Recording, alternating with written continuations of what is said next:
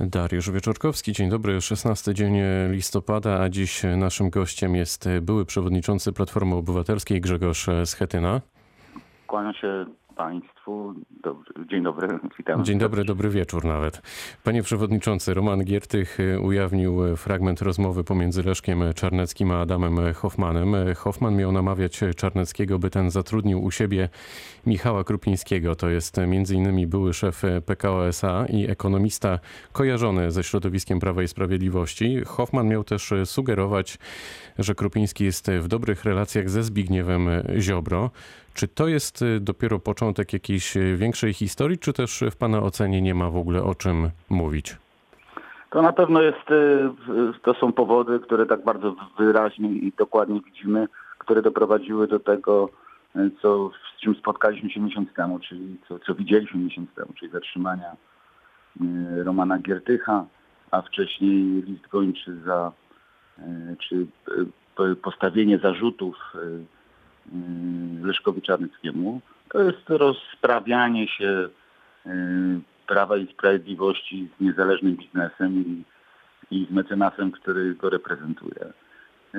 Mówi się o tym, że Krupiński jest bardziej związany z, ze Zbigniewem Ziobro niż z innymi politykami PiS. I uważam, że to jest tak naprawdę przyczyna całej tej, tej historii. Ona brzmi dramatycznie i pokazuje takie standardy azjatyckie czy putinowskie a nie europejskie. No to są mocne słowa. Radosław Fogiel dziś powiedział o tym, że tu cytat, trudno to komentować inaczej niż w kategoriach rubryki plotkarskiej. No, były takie partie, które śmiały się z informacji, które przynosiły media, z nagranych rozmów i z korupcyjnych propozycji i potem znikały z politycznego, z politycznej rzeczywistości. I wydaje mi się, że tego schować pod dywan nie można. Tego nie można nie zauważyć. To będzie kosztowne. Oczywiście jest pytanie, co będzie dalej, bo, bo dzisiaj jest rozprawa aresztowa Leszka Czarneckiego. I potem jest pytanie, jakie, jak dalej prokuratura i sam Zbigniew Ziobro będzie sobie z tą sprawą radził. To wymaga wyjaśnienia i będziemy tego domagać się na najbliższym posiedzeniu Sejmu, ale nie mam złudzeń, że... A powinna powstać jakaś komisja na przykład w tej sprawie? No oczywiście powinna powstać komisja śledcza, ale w tym Sejmie jest to niemożliwe. PiS ma większość i będzie tutaj bronił się, kurczowo trzymał się tego, żeby, żeby jej nie powołać, żeby w żaden sposób nie odsłonić tej sytuacji. To zapytam... To pokazuje patologię władzy. No, jeżeli byli parlamentarzyści, byli posłowie, byli politycy PiS, jeżdżą po świecie i proponują, składają korupcyjne propozycje, tak naprawdę o politycznej ochrony w zamian za za pieniądze, no mówiąc zupełnie wprost. No Adam Hoffman mówi, że to jest tylko fragment, wygodny fragment dla Romana Giertycha i chciałby posłuchać całego dźwięku. Podobno ten cały dźwięk ma faktycznie też niebawem trafić do opinii publicznej. A kończąc ten wątek, czy dla pana Roman Giertych jest w ogóle wiarygodną postacią, czy to jest taki człowiek, któremu należy wierzyć zero-jedynkowo we wszystko, co, co powie? Czy on też nie ma jakichś swoich interesów w tej całej historii? No, wie pan, jego tutaj nie ma. On po prostu udostępnia, jest przedstawicielem prawnym, reprezentantem prawnym Leszka Czarnieckiego, który jest ścigany przez prokuraturę i który się broni, ponieważ postawił się możnym tego świata, postawił się PiSowi, KNF-owi, NBP-owi i, i Zbigniewowi Ziobrze i, i dlatego jest, jest tutaj naznaczony, jest ścigany. Gierty go broni. To Wie pan, jeszcze jest tak, że i, i, i w związku z tym no, ma poważne kłopoty z tego wynikające. Więc y, uważam, że po prostu musimy spojrzeć na to tak bardzo wyraźnie i w taki twardy sposób y, y, musimy powiedzieć, że to są standardy, które są nie do zaakceptowania w kraju Unii Europejskiej. To nie są standardy kraju praworządnego, to są standardy, standardy putinowskie. Mówię to z pełną odpowiedzialnością, bo jeżeli przyzwolimy na takie zachowania, przyzwolimy na, na listy gończe, na aresztowania i na zatrzymywania adwokatów i mecenasów, no to znaczy, że znajdujemy się w rzeczywistości Putina. Jest... Mocne, mocne słowa, my pędzimy dalej. Co pan poczuł, gdy usłyszał, że kardynał Henryk Gulbinowicz został między innymi pozbawiony insygniów biskupich kilka dni temu? No to bardzo smutna informacja i bardzo zaskakująca, myślę, że dla wielu.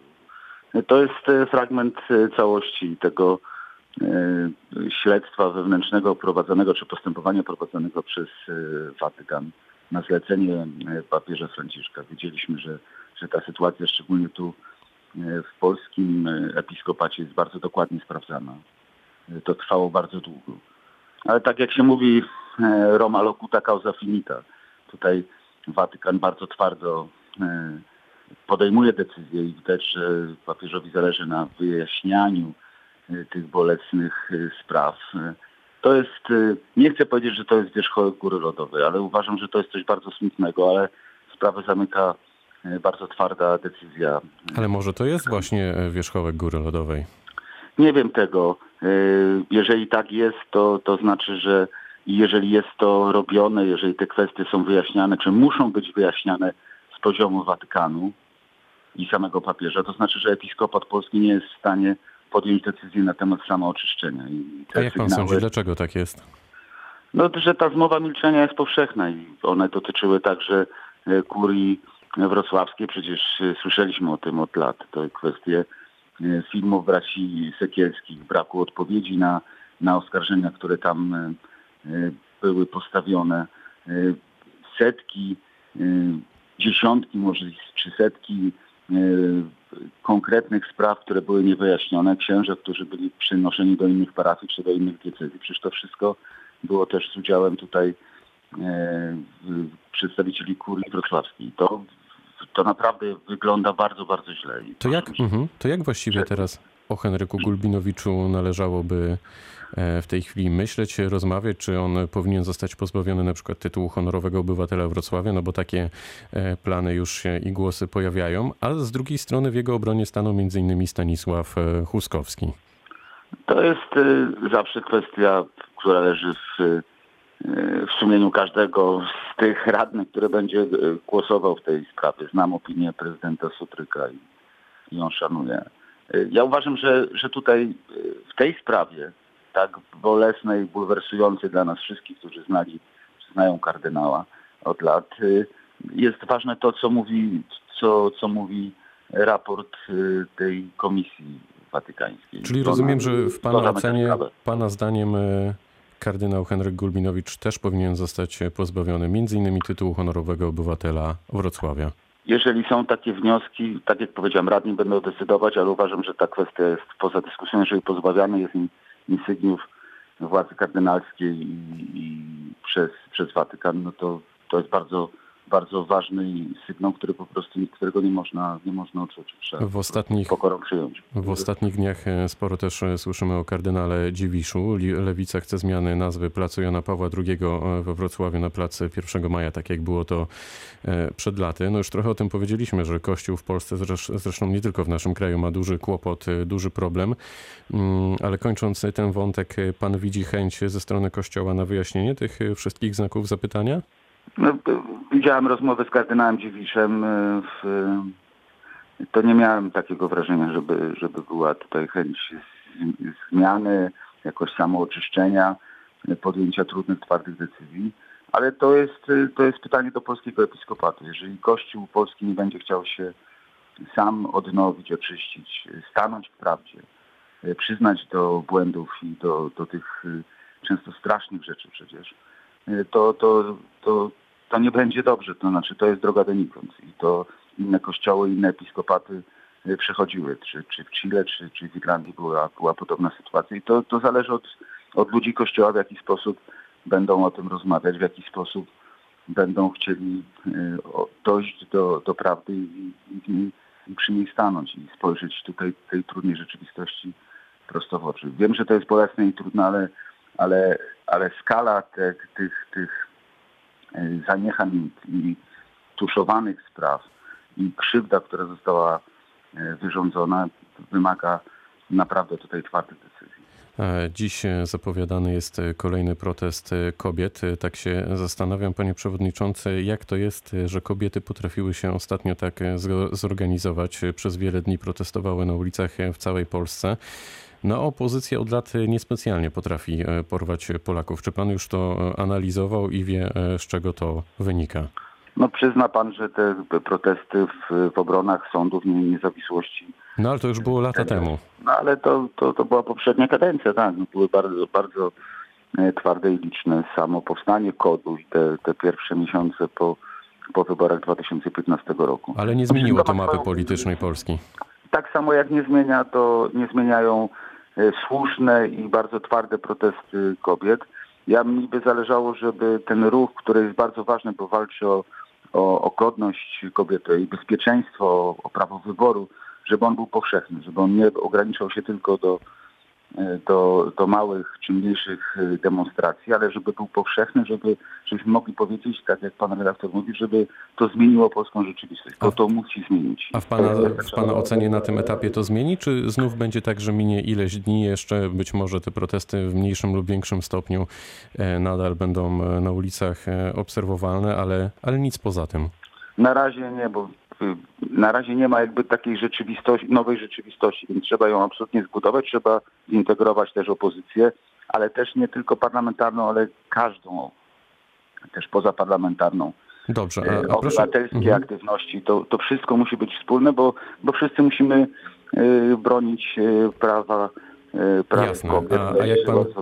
A jak pan widzi na billboardach e, te różne wulgaryzmy i słyszy e, wulgaryzmy, które są no oczywiście nie do zacytowania w tej chwili o tej porze na antenie radia, to, to pan akceptuje taki język? Który No, momentami że- naprawdę jest, no, nie chcę tutaj stawać po żadnej ze stron, no ale myślę, że mocno dyskusyjny.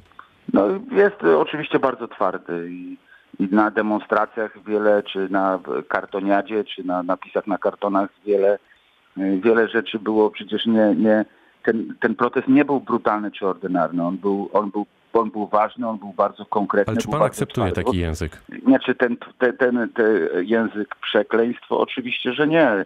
Natomiast rozumiem, y, rozumiem determinację kobiet i protestujących, tych, którzy twardo y, krzyczeli twarde rzeczy o ważnych sprawach. Natomiast y, nie widziałem żadnej odpowiedzi ze strony państwa, ze strony rządu. To ciągle jest, y, tu ciągle jest brak dialogu i próba zaklinania rzeczywistości. Mamy pół minuty. Mhm. Mamy pół minuty, panie przewodniczący. Jeszcze pytanie o piątkę dla zwierząt. E, Prezydent Andrzej Duda e, zapowiedział, no w zasadzie zapowiedział weto. Powiedział, że nie zgadza się z tym projektem, który Prawo i Sprawiedliwość e, chciałoby przegłosować. Czy to było dla pana zaskoczenie? Czy to jest jakiś nowy kierunek prezydentury mm, prezydenta Andrzeja Dudy? No i co właściwie się stanie z samym projektem? Mamy pół minuty. Nie ma projektu i go nie będzie. Powiem tak zupełnie wprost. Uważam, że też w sposób absolutnie chaotyczny i nieprzemyślany jest zorganizowany. Próbował przeprowadzić to Kaczyński. To jest największa nie tylko wizerunkowa porażka Jarosława Kaczyńskiego w, tych ostatnich, w ciągu tych ostatnich pięciu lat, y, czyli po wyborach 2015 roku. Poważne konsekwencje będzie ze sobą niosła. Tej ustawy nie będzie y, ale będzie zostanie atmosfera, y, która jest dzisiaj w PiSie taka dojmująca. Y, Zawodu co do intuicji prezesa i jego nieomylności. Porażka Kaczyńskiego i próba Dudy szukania własnej drogi Musimy y, kończyć. Były przewodniczący Platformy Obywatelskiej Grzegorz Schetyna był gościem rozmowy Dnia Radia Wrocław. Bardzo dziękuję za to spotkanie. Dziękuję. Dziękuję. Pytał Dariusz Wieczorkowski. Dobrego dnia.